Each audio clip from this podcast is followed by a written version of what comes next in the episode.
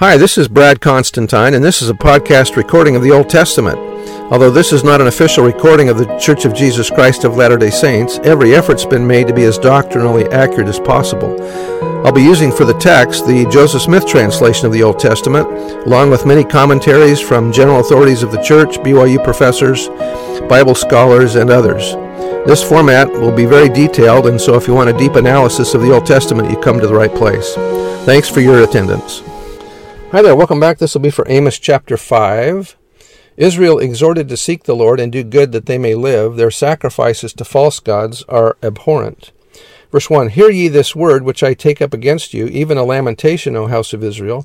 The virgin of Israel is fallen, she shall no more rise, she is forsaken upon her land, there is none to raise her up. Thus, for thus saith the Lord God, the city that went out by a thousand shall leave a hundred, and that which went forth by a hundred shall leave ten to the house of Israel. In other words, Israel will be scattered. For thus saith the Lord unto the house of Israel, Seek ye me, and ye shall live. Repent, in other words. But seek not Bethel, nor enter into Gilgal, and pass not to Beersheba, for Gilgal shall surely go into captivity, and Bethel shall come to naught. Seek the Lord, and ye shall live, lest, lest he break out like fire in the house of Joseph, and devour it, and there be none to quench it in Bethel. Ye who turn judgment to wormwood and leave off righteousness in the earth, seek him that maketh the seven stars, or seven sisters star cluster, and Orion, and turneth the shadow of death un- into the morning, and maketh the, dark, uh, the day dark with night, that calleth for the waters of the sea, and poureth them out upon the face of the earth. The Lord, Jehovah, is his name. Jesus is mighty to save. The seven stars is the constellation Pleiades. Verse 9 that strengtheneth the spoiled against the strong, so that the spoiled shall come against the fortress. They hate him that rebuketh in the gate, they abhor him that speaketh uprightly. For as much therefore as your treading is upon the poor, and ye take from him burdens of wheat, ye have built houses of hewn stone, but ye shall not dwell in them. Ye have planted pleasant vineyards, but ye shall not drink wine of them. For I know your manifold transgressions and your mighty sins they afflict the just, and they take a bribe, and they turn aside the poor in the gate from their right.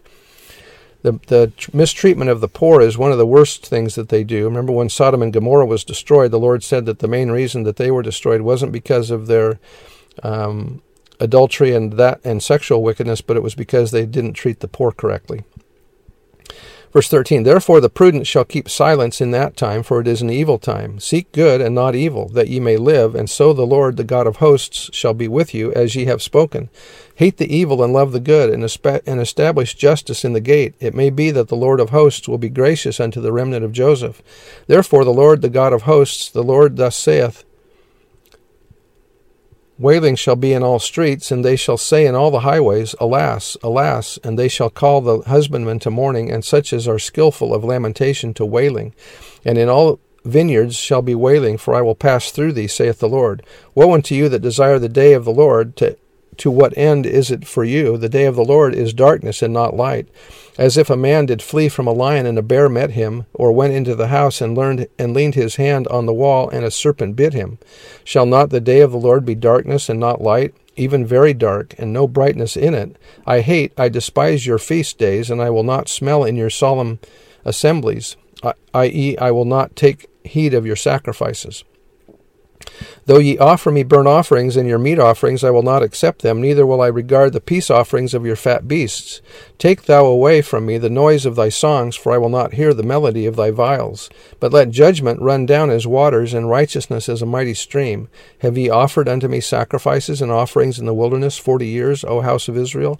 But ye have borne the tabernacle of your Moloch and Chiun, your images, the star of your God, which ye made to yourselves. Therefore will I cause you to go into captivity beyond Damascus, saith the Lord, whose name is the God of hosts. Anyway, again, showing the wickedness of Israel and that they would be taken captive and uh, scattered. So that's the end of the chapter. We'll see you next time. Bye.